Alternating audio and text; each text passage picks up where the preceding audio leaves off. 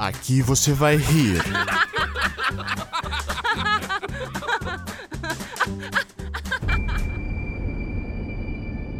Vai sentir medo.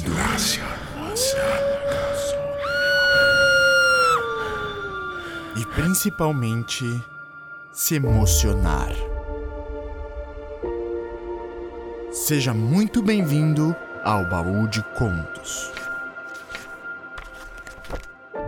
O lugar onde a ficção e a realidade se misturam. Prepare o seu coração.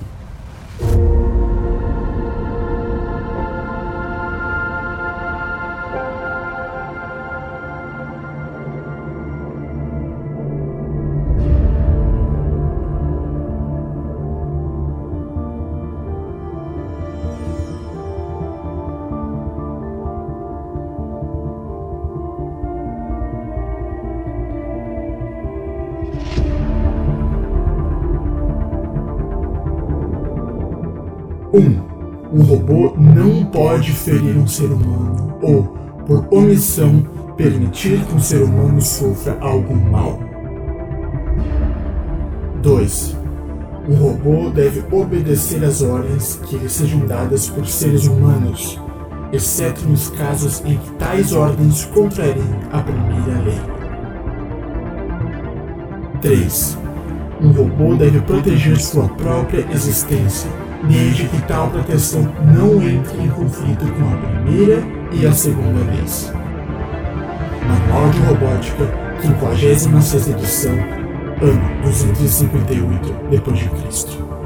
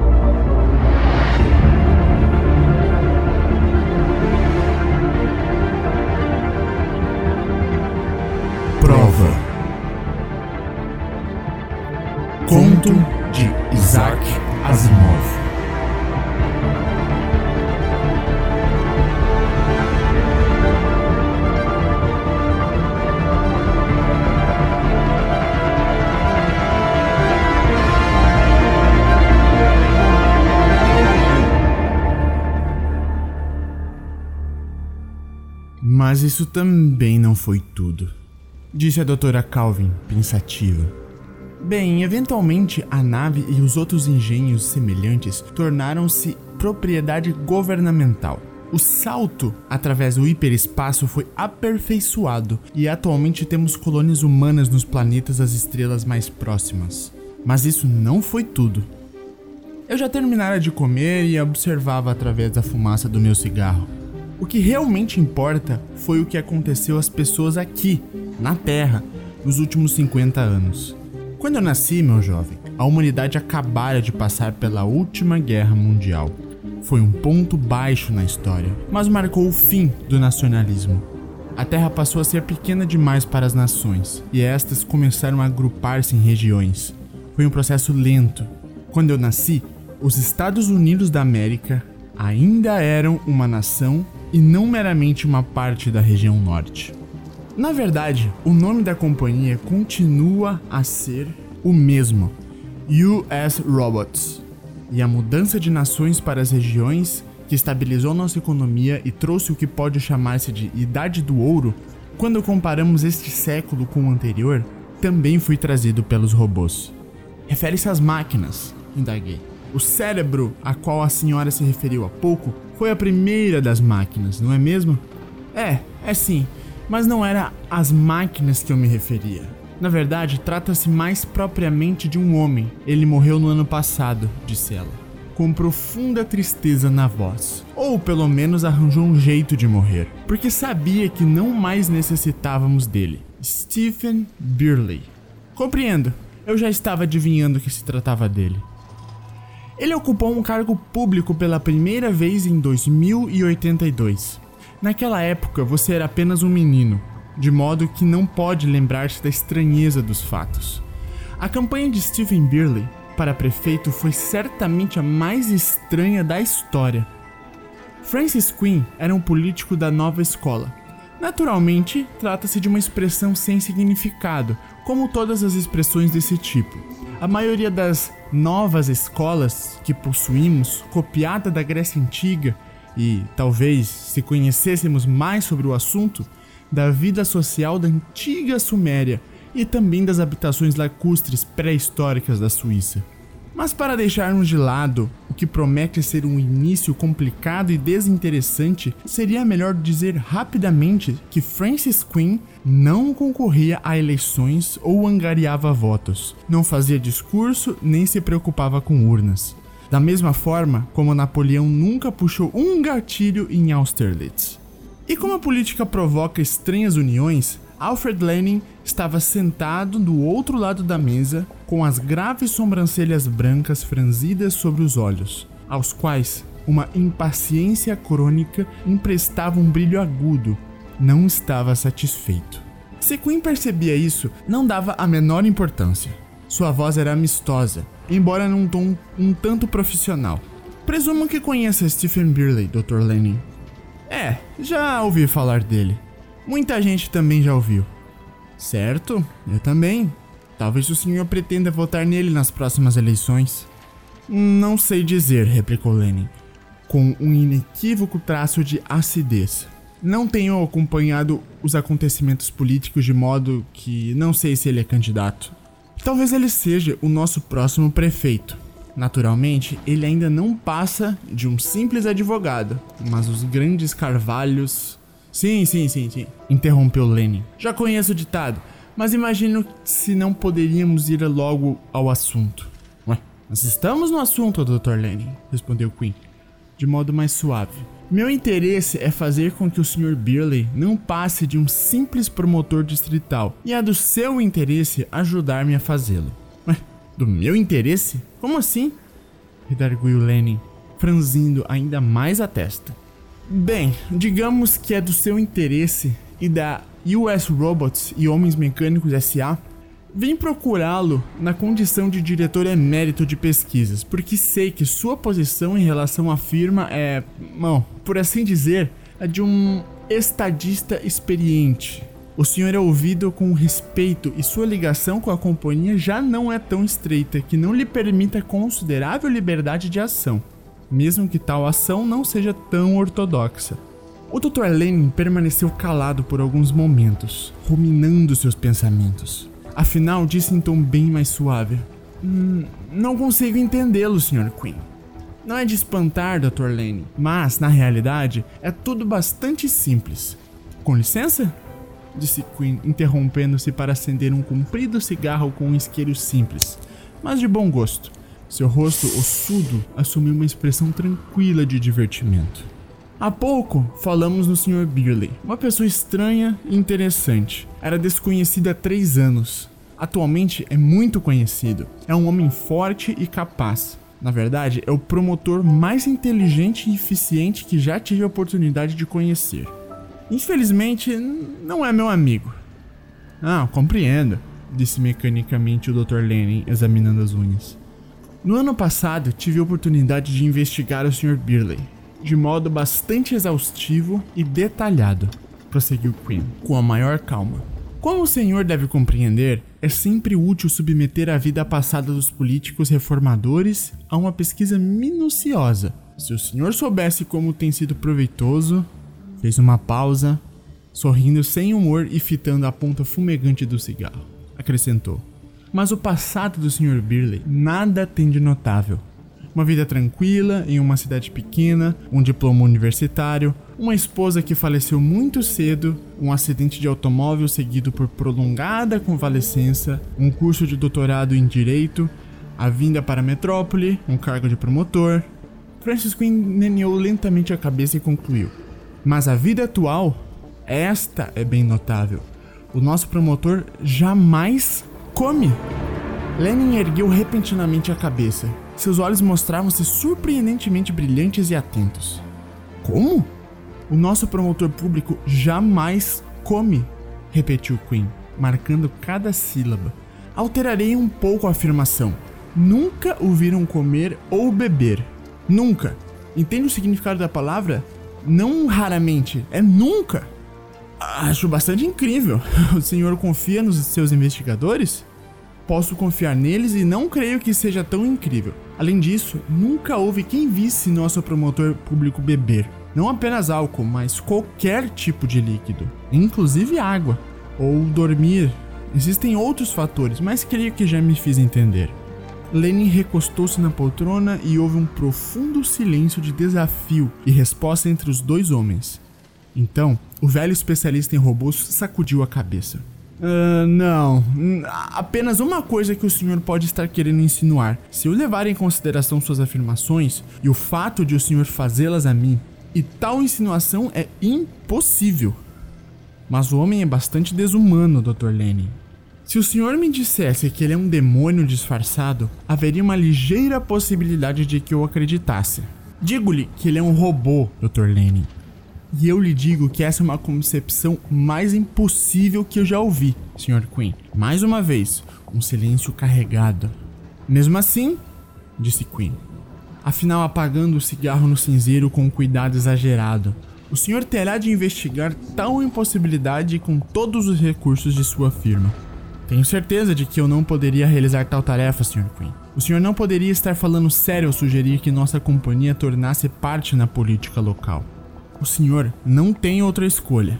Suponhamos que eu publicasse o fato sem provas concretas. Afinal, as provas são bastante circunstanciais. O senhor pode agir de como bem entender, mas isso não me agradaria. Seria muito mais desejável obter provas concretas. Por outro lado, também não agradaria ao senhor, pois a publicidade poderia ser muito danosa para sua firma. Suponho que o senhor esteja perfeitamente a par das leis que proíbem o uso de robôs nos planetas habitados. Certamente, foi a resposta brusca. O senhor sabe que a US Robots e Homens Mecânicos SA é o único fabricante de robôs positrônicos do sistema solar. E se Birley é um robô, só pode ser um robô positrônico. Além disso, o senhor também sabe que todos os robôs positrônicos são alugados e não vendidos, e a firma continua a ser proprietária e administradora de cada robô, sendo, portanto, responsável pelas ações de todos os robôs. Sr. Quinn, é muito simples provar que nossa firma jamais fabricou um robô de tipo humanoide. Pode fabricar? Estou perguntando apenas para discutir as possibilidades. Sim, é, é possível fabricar robôs humanoides. Secretamente, imagino, sem registrar nos livros.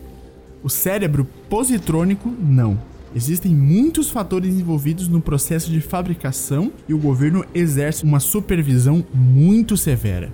Sim, mas os robôs ficam gastos pelo uso. Quebram, enguiçam e são desmontados. Os cérebros positrônicos são usados em novos robôs ou destruídos. Realmente? replicou Quinn, com um pouco de sarcasmo. E se casualmente, é claro, um deles não fosse destruído e houvesse uma estrutura humanoide à espera de um cérebro?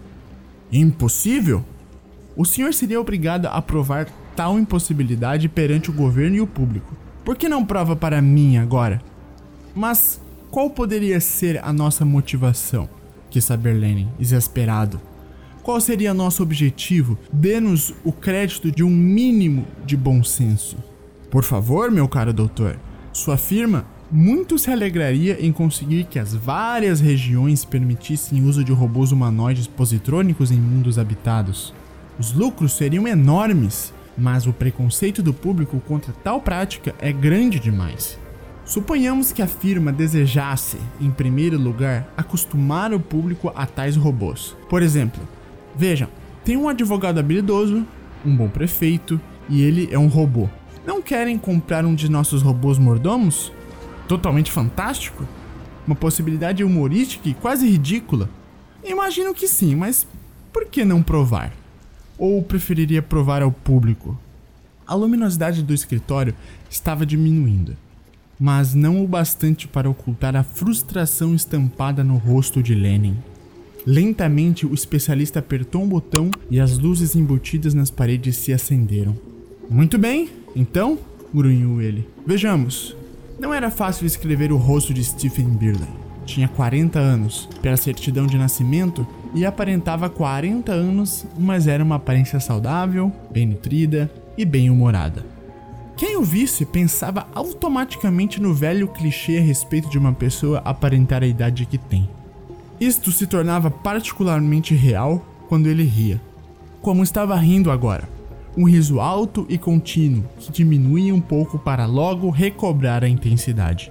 O rosto de Alfred Lenin contraíra-se numa expressão rígida e amarga de desaprovação.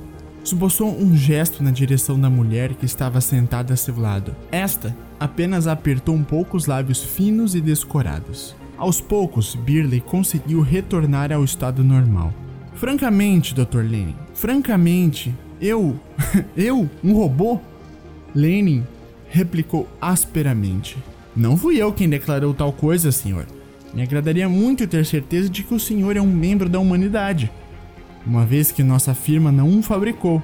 Tenho bastante certeza de que o senhor é um homem de verdade, pelo menos sob o ponto de vista legal. Mas desde que um homem de certa posição nos apresentou com seriedade a possibilidade de que o senhor seja um robô, não precisa mencionar o nome dele, caso isto venha arrancar uma lasca de sua ética granítica, mas simplesmente para argumentar. Suponhamos que se trate de Frank Quinn. Prossigamos, por favor. Lenin soltou um grunhido raivoso ante a interrupção e fez uma pausa feroz, antes de acrescentar com frigidez ainda maior. É uma possibilidade que o senhor seja um robô. Um homem cuja identidade não pretendo envolver em jogos de adivinhação. Sou obrigado a lhe pedir que coopere no sentido de provar que tal insinuação não é verdadeira. O simples fato de que tal insinuação venha a ser publicada pelos meios que o referido homem tem à sua disposição seria um severo golpe para a companhia que represento, mesmo que a acusação jamais fosse comprovada. O senhor compreende? Oh, sim, é, sua posição me parece muito clara. A acusação em si é ridícula. A situação em que o senhor se encontra não é. Peço-lhe desculpas se meu riso o ofendeu. Ri da acusação e não da situação. Como poderia ajudá-la? Tudo poderia ser muito simples. Bastaria que o senhor fizesse uma refeição num restaurante diante de testemunhas, deixando que tirassem fotografias. Lenin recostou-se na poltrona, sentindo que a pior parte da entrevista estava superada. A mulher ao seu lado observava Birley com expressão aparentemente absorta. Permaneceu calada. Stephen Birley cruzou o olhar com o dela fitou-a por um momento e então olhou outra vez para o especialista em robôs. Por um instante, seus dedos brincaram distraidamente com o peso de papel de bronze, que era o único ornamento visível em cima da mesa. Afinal, declarou tranquilamente: Não creio que possa atendê-la. Ergueu a mão num gesto imperativo. Espere um minuto, Dr. Lenny. Compreendo que tudo isso seja muito desagradável para o senhor, se o senhor for forçado a isto contra sua vontade, que o senhor julga estar fazendo um papel pouco digno e até mesmo ridículo. Ainda assim, o assunto tem uma relação muito mais íntima comigo, de modo que solicito a sua tolerância. Em primeiro lugar, o que o faz pensar que Queen, o tal homem de certa posição a que o senhor se referiu, não o estava iludindo a fim de levá-lo a fazer exatamente o que o senhor está fazendo? Lenin replicou: Ora, parece-me muito pouco provável que uma pessoa de boa reputação se arriscasse de forma tão ridícula se não estivesse convencida de pisar em terreno seguro. Um brilho de humor surgiu nos olhos de Beardy. O senhor não conhece Queen. Ele conseguiria andar em segurança numa plataforma montanhosa onde um cabrito montês jamais se arriscaria a pisar. Suponho que ele lhe mostrou os detalhes da investigação que mandou realizar a meu respeito o bastante para convencer-me de que seria demasiado incômodo para nossa firma tentar provar que são falsos, quando o senhor poderia fazê-lo de maneira tão mais fácil. Então, o senhor acredita quando ele afirma que eu jamais como?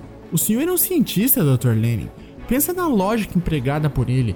Alguém jamais me viu comer, portanto eu nunca como. Francamente. O senhor está empregando táticas forenses para confundir o que, na realidade, é uma situação muito simples. Muito pelo contrário, estou tentando esclarecer uma situação que o senhor e Queen estão tornando muito complicada. Compreendo uma coisa: é verdade que não durmo muito e certamente nunca durmo em público. Nunca me agradou comer com os outros. Uma idiosincrasia em comum e provavelmente de caráter neurótico. Mas, bom, totalmente inofensiva. Ouça, Dr. Lenin. Permita-me que eu lhe apresente um caso fictício. Suponhamos que houvesse um político interessado em derrotar um candidato reformista a qualquer preço e, durante uma investigação da vida particular do adversário, descobrisse alguns detalhes estranhos, como os que acabo de citar. Suponhamos, além disso, que para sujar efetivamente o nome do candidato, ele considerasse a sua firma um agente intermediário ideal. O senhor espera que ele diga Fulano é um robô porque quase nunca come como outras pessoas, porque nunca adormeceu no tribunal, porque certa vez, quando olhei pela janela de madrugada, ele estava sentado lendo um livro, porque quando dei uma busca na geladeira dele não encontrei comida. Se ele dissesse tal coisa, o senhor mandaria buscar uma camisa de força para ele. Mas ele lhe disse: ele nunca dorme, ele jamais come, então, o choque da afirmativa faz com que o senhor se esqueça de que tais afirmações são impossíveis de provar, e o senhor contribui para isso. Lenin retrucou com a ameaçadora teimosia. A despeito de tudo, senhor, quer considere o caso como sério ou não, peço-lhe apenas que faça a refeição, do modo como mencionei, e tudo estará encerrado. Mais uma vez, Birley voltou-se para a mulher que continuava a encará-lo com um rosto inexpressivo. Desculpe-me, creio que ouvi corretamente o nome Doutora Susan Calvin, não é? Sim, Sr. Beerley. A senhora é psicóloga da US Robots, não é? Robô psicóloga, por favor. Ó, oh, os robôs são mentalmente diferentes dos homens? Muito diferentes, respondeu Susan Calvin, com um sorriso gélido. Os robôs são essencialmente decentes. A sombra de um sorriso surgiu nos cantos dos lábios do advogado. Bem, isto é um golpe duro para nós, mas desejo dizer o seguinte: já que a senhora é uma psi. uma robô psicóloga e uma mulher, aposto que fez algo que nem passou pela cabeça do Dr. Lenin. Do que se trata? A senhora tem na bolsa algo para comer. Houve uma brecha na estudada indiferença de Susan Calvin, que replicou: O senhor me surpreende, Sr. Birley. Abrindo a bolsa, tirou uma maçã, sem dizer uma palavra, entregou-a a Birley. O Dr. Lenin, após um choque inicial, seguiu com olhos atentos o movimento vagaroso de uma mão para outra. Com a maior calma, Stephen Birley mordeu a maçã, mastigou e engoliu. Está vendo, Dr. Lenin? O Dr. Lenin sorriu, expressando um alívio tão tangível que até mesmo suas sobrancelhas pareceram benevolentes. Mas o alívio durou apenas um frágil segundo, quando Susan Calvin comentou: Eu estava curiosa para ver se o senhor a comeria. Mas, naturalmente, no presente caso, isso não prova coisa alguma. Birley sorriu. Não? Claro que não, é óbvio. Dr. Lenny, que se esse homem fosse um robô humanoide, seria uma imitação perfeita do homem. Ele é quase humano demais para ser real. Afinal, passamos a vida vendo e observando seres humanos. Seria impossível convencer-nos com uma imitação de que não fosse perfeita nos mínimos detalhes. Observe a textura da pele, a cor da íris, a formação óssea da mão, se eu li um robô, eu gostaria de poder dizer que foi fabricada pela US Robots, porque é um trabalho perfeito. O senhor supõe que um fabricante capaz de prestar atenção em tão pequenos detalhes esquecesse de instalar alguns aparelhos que substituiriam as funções elementares de comer, dormir e satisfazer as outras necessidades fisiológicas? Talvez apenas para casos de emergência, como, por exemplo, para evitar a situação que se nos apresenta. Portanto, uma refeição nada prova na realidade. Ora, ora, espere um minuto, rosnou Lenny. Não sou tolo quanto vocês dois estão imaginando. Não estou interessado no problema de saber se o Sr. Birley é humano ou não. Meu interesse é tirar a firma de uma encrenca. Uma refeição em público encerrará o assunto de uma vez por todas, quaisquer que sejam as afirmações de Quinn. Podemos deixar os outros detalhes a cargo de advogados e de robô psicólogos. Mas parece que o senhor está se esquecendo a política da situação, Dr. Lenin, interpôs Birley. Estou tão ansioso para ser eleito quanto Queen está para impedir-me. Por falar nisso, o senhor notou que acaba de dizer o nome dele? Confesso que é um barato truque forense que costumo usar. Eu sabia que o senhor se trairia, mais cedo ou mais tarde. Lenin corou, indagando. Que, que tem a ver a eleição com o nosso caso? A publicidade é uma faca de dois gumes, senhor. Se Queen deseja chamar-me de robô e tem a ousadia de fazê-lo, eu tenho a ousadia de jogar da mesma forma que ele. Quer dizer que. Lenin interrompeu, francamente chocado. Exatamente. Quero dizer que vou deixá-lo prosseguir. Lhe darei bastante corda. Permitirei que experimente a resistência dela. Faça o laço, meta nele seu próprio pescoço e se enforque sorrindo. Eu posso cuidar dos poucos detalhes restantes. Vejo que está muito confiante. Susan Calvin ergueu-se. Vamos, Alfred. Não conseguiremos fazê-lo mudar de opinião. Vejo que compreende, comentou Birley, sorrindo suavemente. A senhora também entende de psicologia humana. Mas talvez nem toda a confiança que o Dr. Lenin notara estivesse presente naquela noite. Quando Birley estacionou seu carro na rampa automática que levava à garagem subterrânea e atravessou a alameda que conduzia à porta de sua casa, quando ele entrou, o homem sentado na cadeira de rodas ergueu os olhos e sorriu. O rosto de Birley se iluminou com afeição e ele se aproximou do outro. A voz do inválido era um sussurro rouco e áspero que saía de uma boca retorcida para sempre. A metade do rosto era coberta por cicatrizes. Está chegando tarde, Steve. Eu sei, John, eu sei. Mas hoje tive de enfrentar uma dificuldade peculiar e interessante. É mesmo? Nem o rosto retorcido, nem a voz roufenha poderiam ter expressões, mas havia ansiedade nos olhos límpidos e inteligentes. É coisa que não pode resolver? Não tenho certeza. Talvez venha a precisar de seu auxílio. Você é o gênio da família. Quer que eu o leve até o jardim? A noite está linda. Dois braços robustos ergueram John da cadeira de rodas, cuidadosamente, de modo quase carinhoso. Os braços de Birley passaram pelos ombros e sob as pernas paralíticas do inválido. Lentamente ele atravessou as salas e desceu a rampa suave que fora construída especialmente para o uso de cadeiras de rodas, e saiu pela porta dos fundos, passando para um jardim murado e gradeado atrás da casa.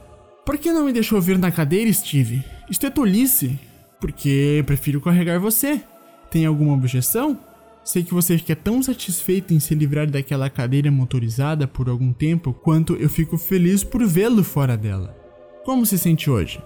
com infinito cuidado, depositou John na grama fresca. Como haveria de me sentir? Mas conte-me a respeito de sua dificuldade. A campanha de Queen será baseada no fato de ele me acusar de ser um robô.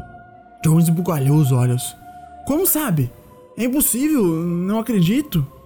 Ora, vamos, estou lhe dizendo que é assim. Ele arranjou para que um dos cientistas chefões da US Robots e Homens Mecânicos SA fossem ao escritório hoje conversar comigo. As mãos de John arrancaram vagarosamente algumas folhas de grama. Compreendo, compreendo. Birley disse. Mas podemos deixá-lo escolher seu método de ação. Tenho uma ideia. Ouça e diga-me se poderemos colocá-la em prática. A cena daquela noite no gabinete de Alfred Lenin serviria para um verdadeiro estudo de olhares. Francis Quinn fitava pensativamente. Alfred Lenin, o olhar de Lenin estava fixo raivosamente em Susan Calvin, a qual, por sua vez, olhava impassivelmente para Queen. Francis Quinn quebrou o silêncio como um evidente esforço para parecer despreocupada. É um blefe, ele está improvisando. Está disposto a pagar para ver, Sr. Quinn? Perguntou Susan Calvin, indiferente. Bem, na realidade, quem está jogando são vocês. Ouça bem, interrompeu Lenin, disfarçando seu decidido pessimismo com um tom atrevido. Fizemos o que o senhor pediu. Vimos pessoalmente o homem comer. É ridículo presumir que ele seja um robô. O que a senhora acha? perguntou Quinn a Susan Calvin. Lenin disse que a senhora era perita no assunto. A voz de Lenin era quase ameaçadora. Ouça, Susan. Quinn interrompeu então suave. Por que não a deixa falar, homem? Há meia hora que ela está aí sentada imitando um poste. Lenin sentia-se decididamente irritado. Da sua sensação a uma paranoia incipiente era apenas um passo. Muito bem, declarou. Faça como quiser, Susan. Não a interromperemos. Susan Calvin fitou-o por um instante com uma indiferença e depois voltou a cabeça para encarar friamente Francis Quinn.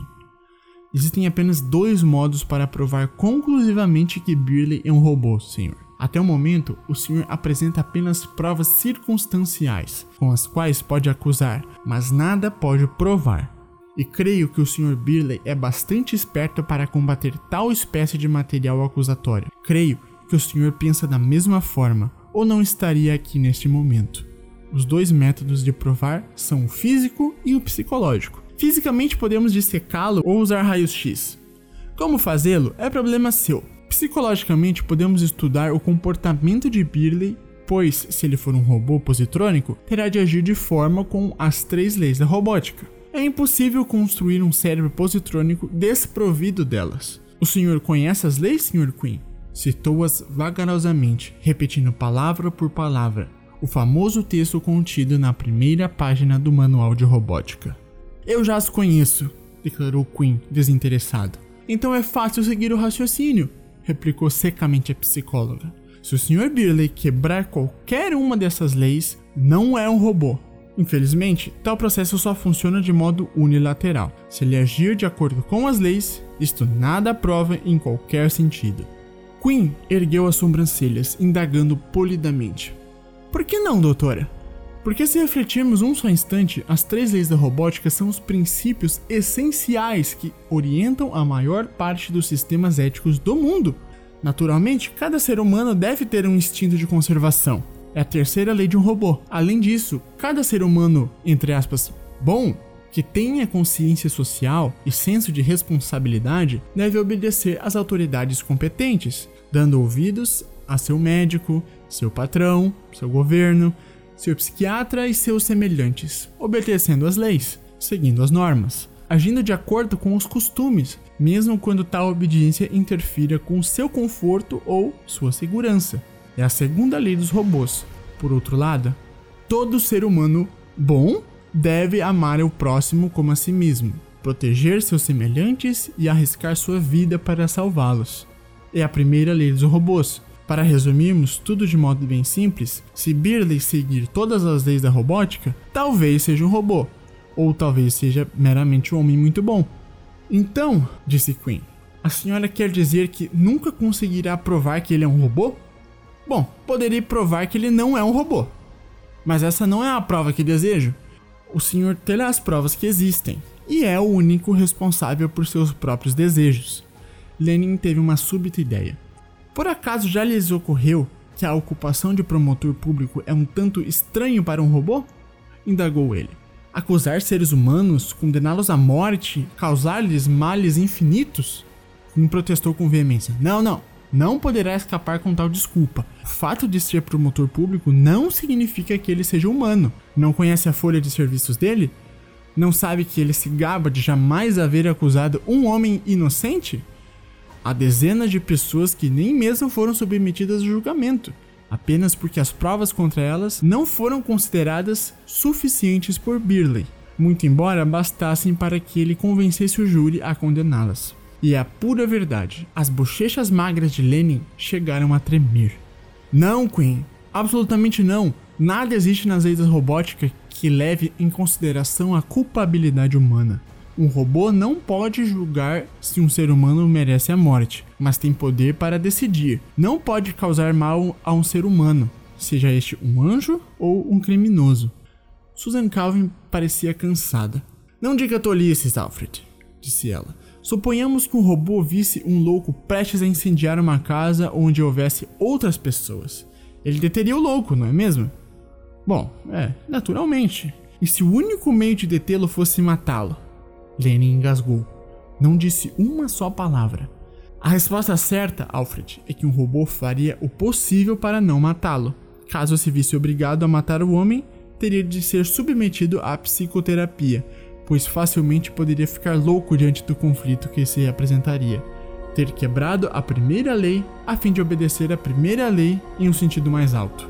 Mas, de qualquer forma, o homem estaria morto e o robô a teria matado. Então, Birley é louco, retrucou Lenin com todo o sarcasmo de que foi capaz. Não, mas não matou pessoalmente homem algum. Limitou-se a apresentar os fatos que poderiam provar que determinado ser humano era perigoso para a grande massa de outros seres humanos, que chamamos de sociedade. Protegendo a massa maior de seres humanos, ele obedeceria à primeira lei em sentido e grau máximos, e o caso só vai até aí. É o juiz quem condena o ser humano à morte ou à prisão, depois que o júri decide se ele é culpado ou inocente. É o carcereiro quem o prende e o carrasco quem o executa. E o Sr. Birley não fazia nada a não ser determinar a verdade e auxiliar a sociedade.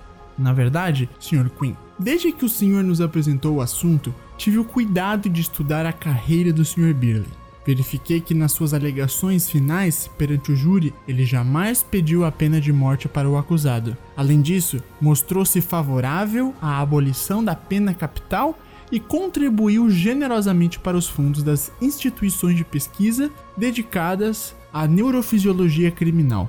Aparentemente, ele acredita mais na prevenção do que na punição dos criminosos. Na minha opinião, é um fato muito significativo.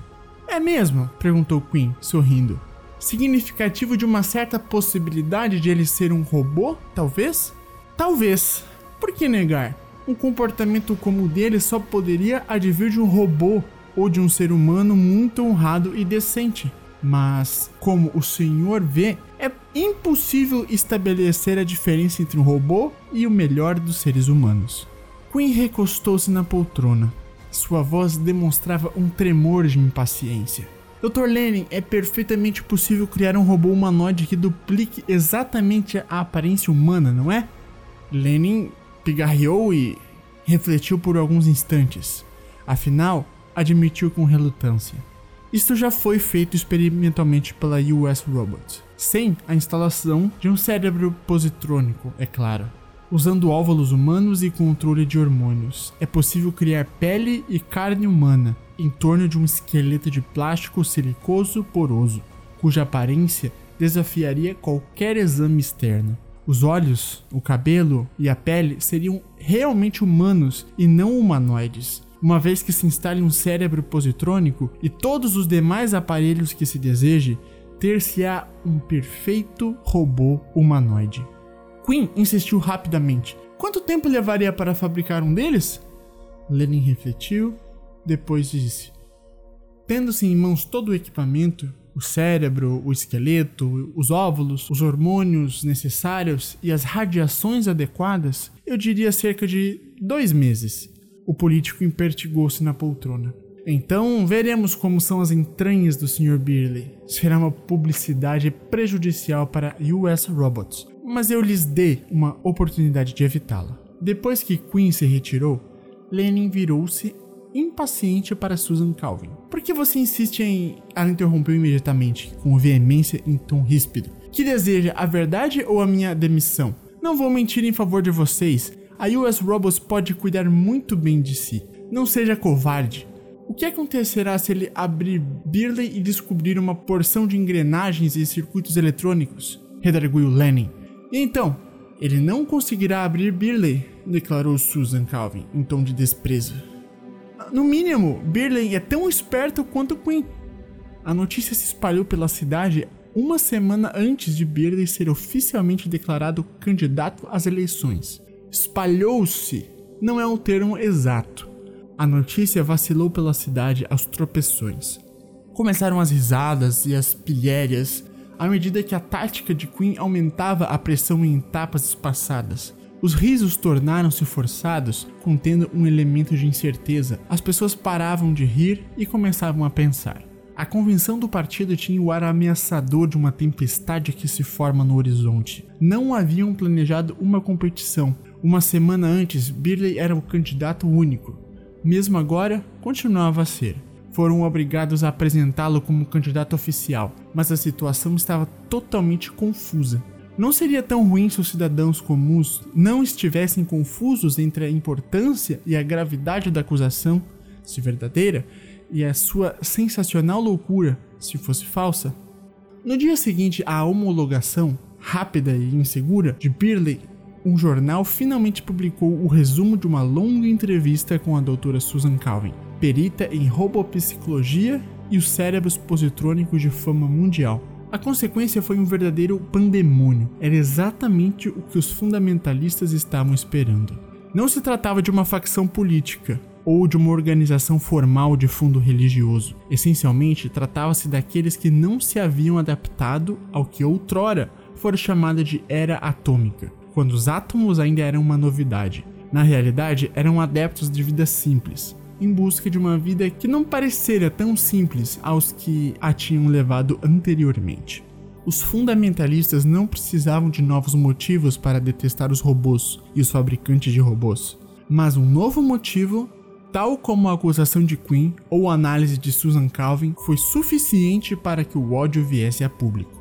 As vastas fábricas da US Robots e Homens Mecânicos S.A transformaram-se numa colmeia de atividade, da qual saíam homens armados preparados para a guerra. A casa de Birley na cidade estava cercada de policiais. Naturalmente, a campanha política deixou de lado todas as demais considerações. Sua única semelhança com uma campanha eleitoral era o fato de preencher a lacuna entre a apresentação dos candidatos e a eleição propriamente dita. Stephen Birley não permitiu que um homenzinho intrometido o perturbasse permaneceu confortavelmente tranquilo entre os guardas uniformizados. Fora da casa, além da linha de guardas, os repórteres e fotógrafos fiéis às tradições da classe aguardavam pacientemente. Uma empreendedora estação de televisão mantinha uma câmera focalizada na porta de entrada da casa do promotor público, enquanto um locutor excitado enchia o tempo com comentários sensacionalistas. O homenzinho intrometido avançou, trazendo na mão uma folha de papel, coberta de texto prolixo e complicado. Sr. Birley, traga uma ordem judicial autorizando-me a revistar sua casa, em busca de qualquer tipo ilegal de. bem. de robôs ou homens mecânicos. Birley fez menção de levantar-se, pegou o documento, leu com indiferença e sorriu ao devolvê-lo. Está em ordem, fique à vontade, pode cumprir seu dever.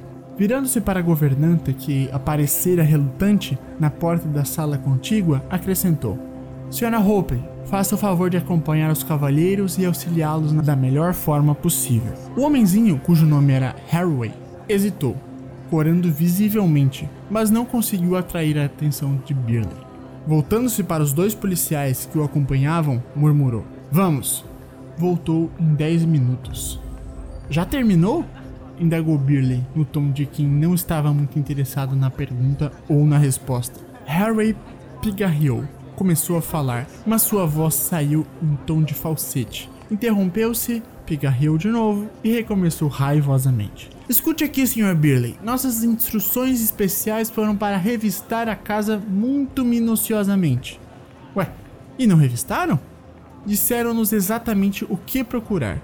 Sim, em resumo, Sr. Birley, para não perdermos mais tempo, mandaram-nos revistar o senhor. É, eu? indagou o promotor, com um sorriso calmo. E de que modo pretendem fazê-lo? Temos um aparelho de penetradiação. Então, pretendem tirar minha fotografia em raio-x, não é? Tem autoridade para isso? O senhor viu o mandado judicial. Posso vê-lo outra vez? Harry, cuja testa perspirava profusamente, apresentou o mandato a Birley pela segunda vez. Birley disse com a maior calma.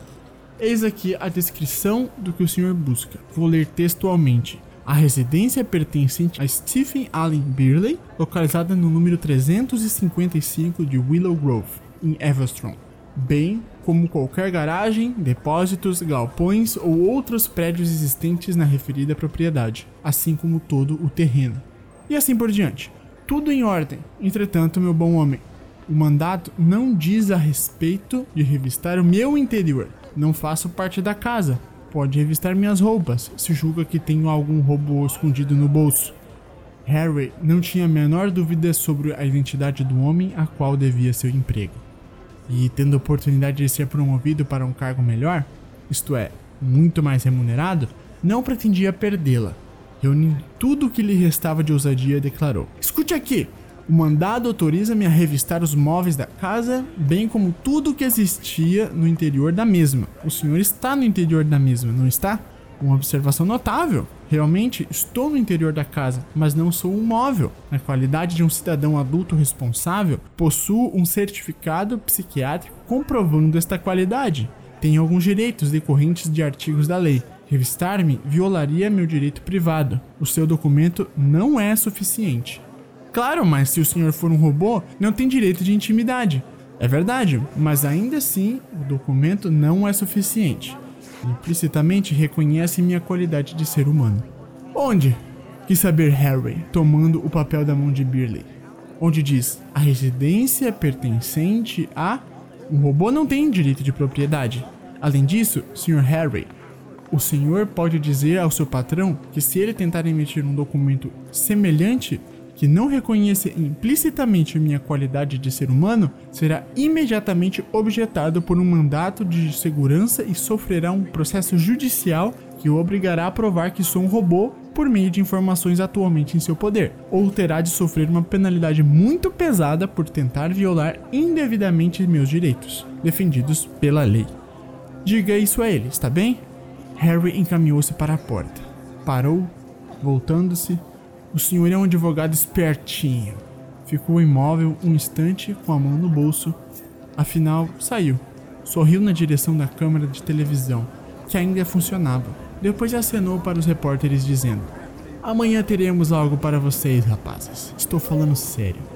Chegando ao carro, recostou-se no assento, removeu um pequeno aparelho do bolso e inspecionou-se detidamente. Era a primeira vez que tirava uma fotografia por meio de reflexos de raio-x. Esperava ter trabalhado corretamente. Quinn e Birley jamais se haviam encontrado pessoalmente, mas o visofone equivalia praticamente à mesma coisa.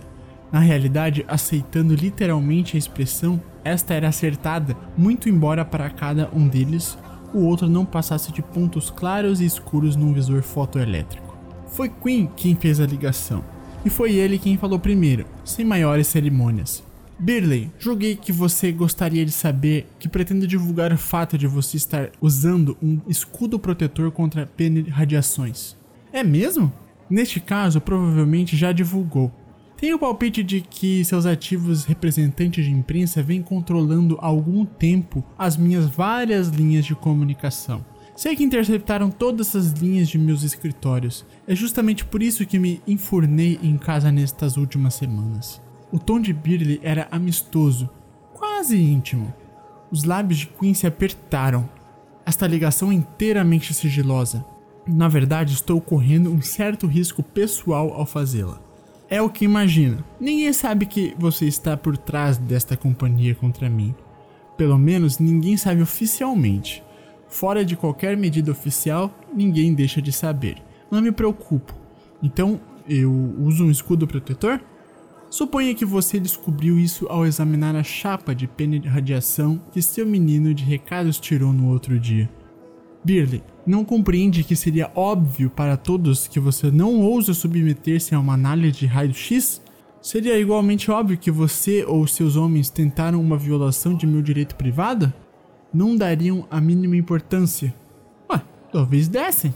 A situação não deixa de ser um símbolo de nossas campanhas, não acha?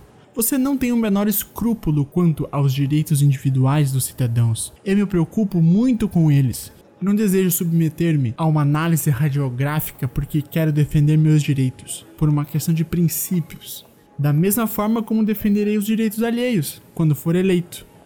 Será sem dúvida um discurso muito interessante, mas ninguém acreditará em você. É pomposo demais para ser verdade. O tom de Queen se alterou, tornando-se ríspido. Outra coisa, na outra noite o pessoal de sua casa não estava completo. Ué, como assim? Queen consultou os papéis que tinham diante de si, no ângulo visual alcançado pelo aparelho. Segundo os relatórios, faltava uma pessoa, um aleijado. Um aleijado, como você disse, explicou Birley, imperturbável. Meu velho professor, que mora comigo e se encontra atualmente numa casa de campo, para onde foi há dois meses. Necessitava de um descanso. É a expressão usual empregada no caso. Você dá permissão?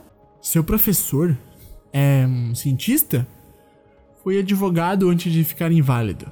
Tem uma licença governamental para trabalhar em pesquisas biofísicas. Possui um laboratório particular e a descrição completa de seus trabalhos está arquivada junto às autoridades competentes, as quais eu poderia encaminhar você. É um trabalho de pouca importância, mas constitui um passatempo interessante e inofensivo para um. Bom, um pobre aleijado. Como vê, estou procurando cooperar ao máximo com você. Estou vendo. E o que sabe esse professor a respeito de fabricação de robôs? Não posso aquilitar a extensão de seus conhecimentos em um ramo do qual não entenda. Ele teria acesso aos cérebros positrônicos? Pergunte a seus amigos da US Robots, eles é que devem saber. Serei breve, Birley. Seu professor aleijado é o verdadeiro Stephen Birley. Você é um robô criado por ele. Podemos provar. Foi ele quem sofreu o acidente de automóvel e não você. Haverá meio de verificar nos registros. Mesmo? Então verifique. Desejo-lhe boa sorte. E podemos revistar a casa de campo de seu suposto professor. Então veremos o que será possível encontrar lá. Bem, Queen, não é exatamente assim, declarou Birley com um largo sorriso. Infelizmente para você, o meu suposto professor é um homem doente. Sua casa de campo é um local de repouso. Seu direito privado, como um cidadão adulto e responsável, é ainda maior devido às circunstâncias. Você jamais conseguirá um mandado de busca sem apresentar justa causa. Entretanto, eu seria o último a evitar que você tentasse obtê-lo. Houve uma pausa relativamente longa.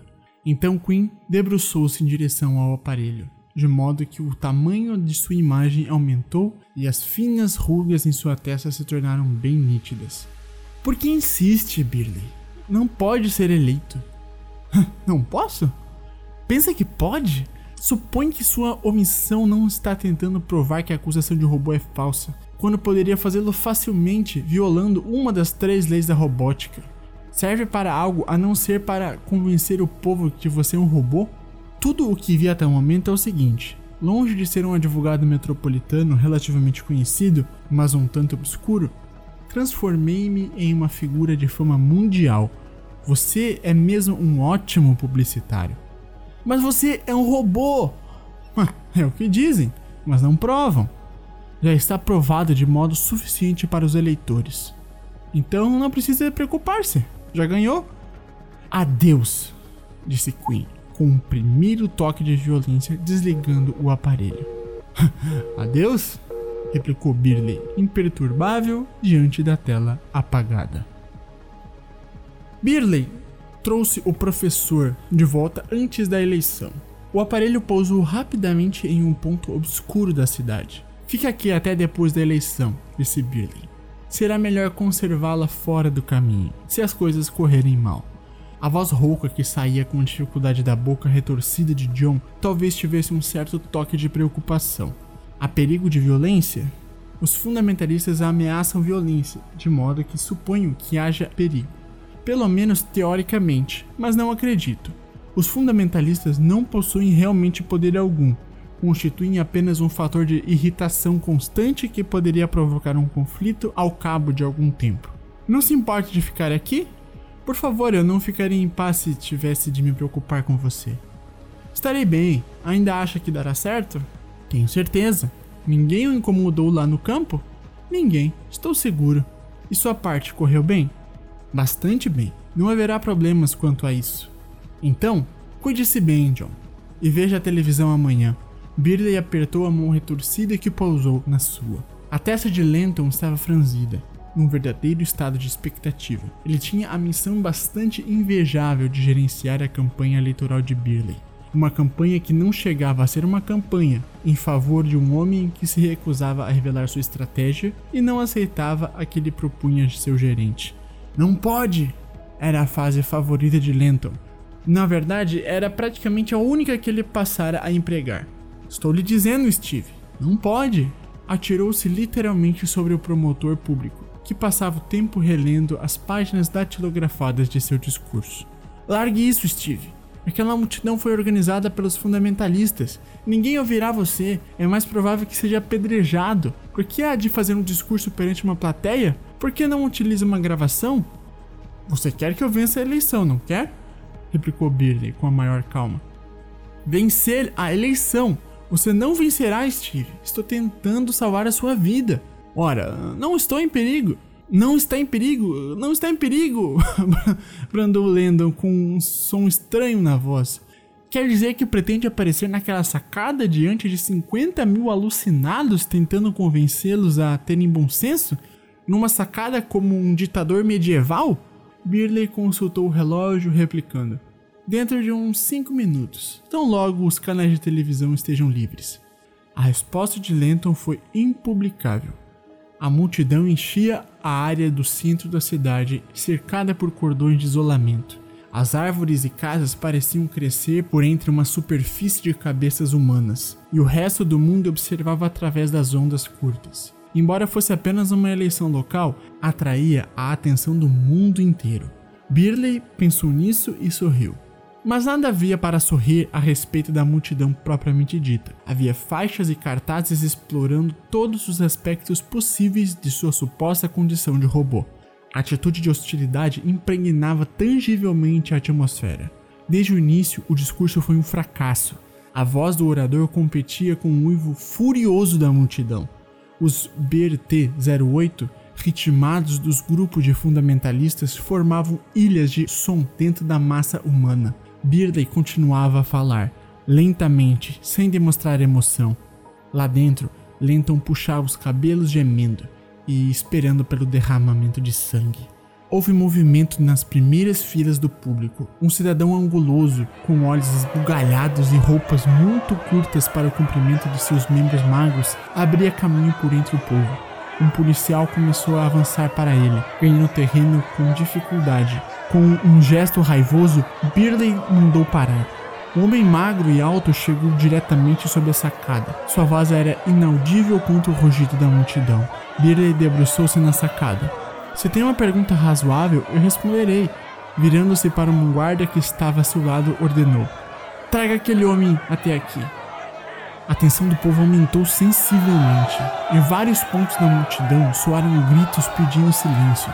O rugido se tornou quase insuportável e depois morreu aos poucos. O homem magro, muito vermelho e ofegante, ficou frente a frente com Beardy. Beardy indagou: Tem alguma pergunta? O homem magro esbugalhou ainda mais os olhos e bradou com voz trêmula: Agrida-me! Num súbito ímpeto de energia, lançou o queixo para diante, oferecendo como alvo para Beardy. Agrida-me! Você disse que não é um robô? Prove! Não pode agredir um ser humano, seu monstro! Houve um silêncio total e estranho. Foi quebrado pela voz firme de Birla. Não tenho motivo para agredi-lo. O homem magro soltou uma gargalhada selvagem. não pode agredir, não me agredirá, não é um humano, é um monstro, um homem de mentira. Stephen Birley, com os lábios apertados diante de milhares de pessoas presentes e de milhões que assistiam pela televisão, cerrou o punho e desferiu um murro em cheio no queixo do homem. O desafiante caiu para trás com uma expressão de surpresa estampada no rosto. Birley disse: Sinto muito. Levem-no e tratem bem dele. Quando terminar o discurso, quero conversar com ele. E quando a doutora Calvin manobrou seu automóvel, tirando-o da vaga reservada, apenas um repórter se recobrara o suficiente do choque para correr atrás do carro e berrar uma pergunta que ela não chegou a ouvir. Susan Calvin gritou por cima do ombro: Ele é um humano! Foi o suficiente. O repórter correu na direção oposta. O resto do discurso pôde ser descrito da seguinte forma: pronunciado, mas não ouvido.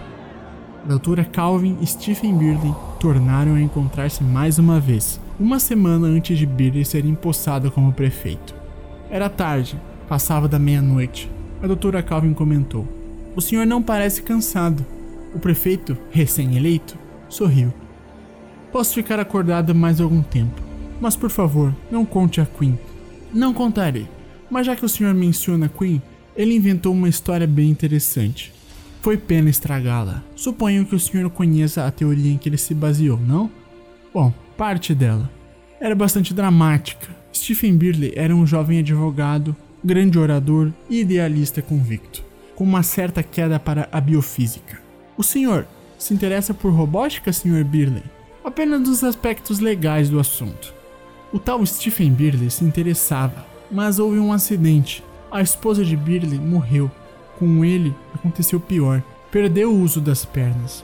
O rosto ficou deformado, a voz se tornou irreconhecível.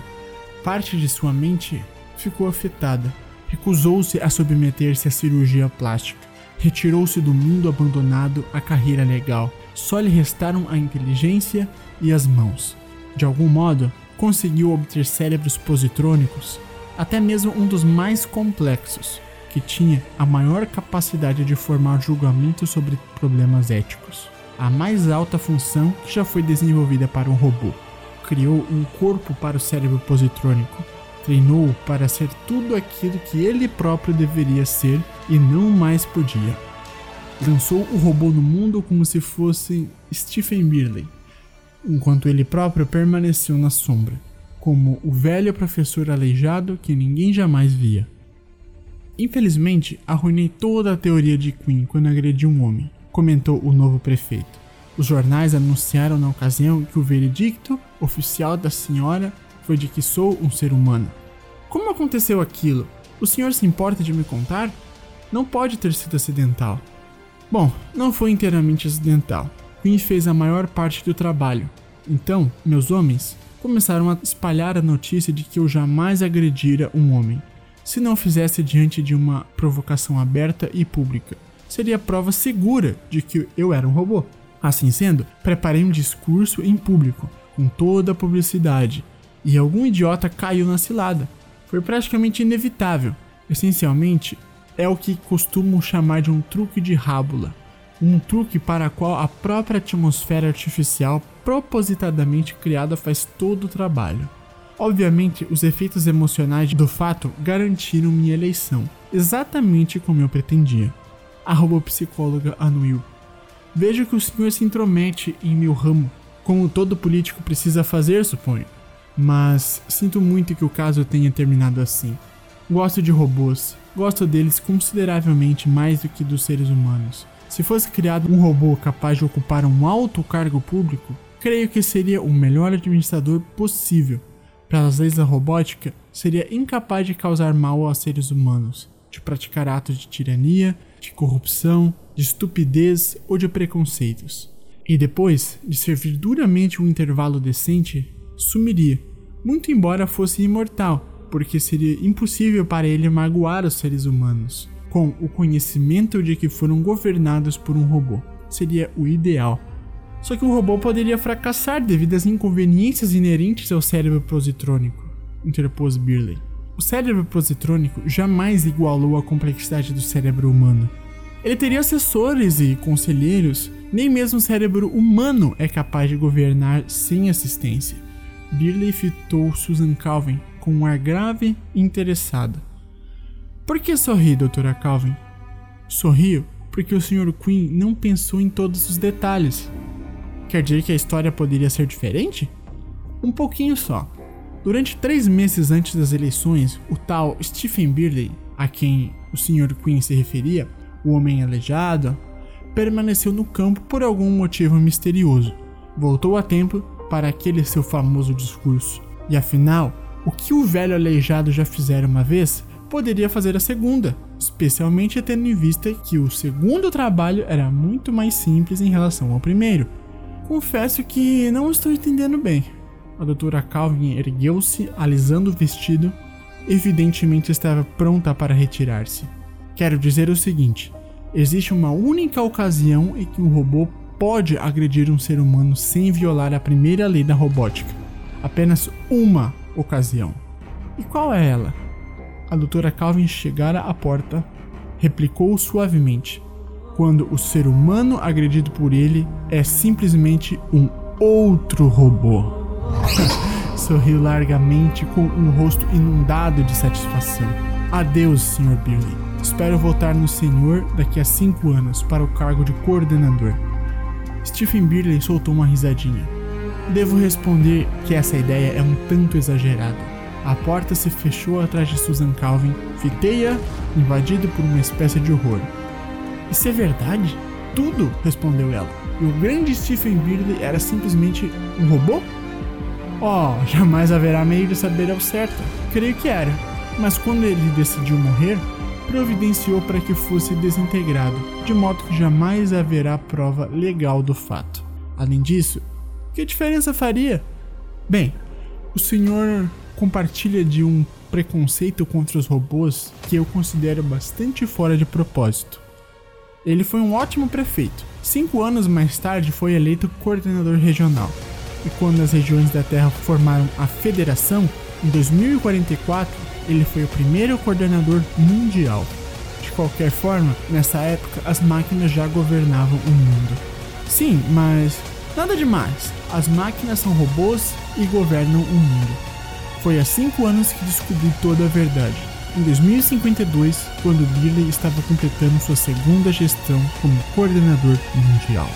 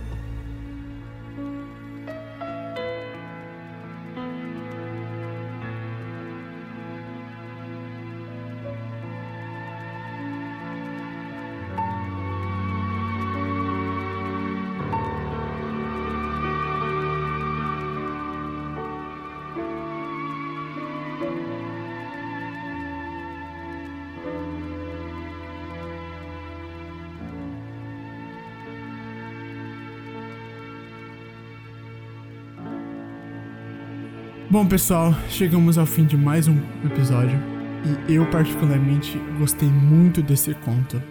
É, bom, o Isaac Asimov, né? Ele pega esses assuntos éticos e te faz pensar sobre eles, te faz sempre se questionar a tua relação com a sociedade e a relação da sociedade com a tecnologia. E esse conto é muito interessante porque ele pega as três leis da robótica que ele constrói lá no começo do livro e problematiza elas de forma inteligente. Então é bom para você pensar, né? Se você não pode provar se o indivíduo é um humano ou não, que diferença faz? Sabe?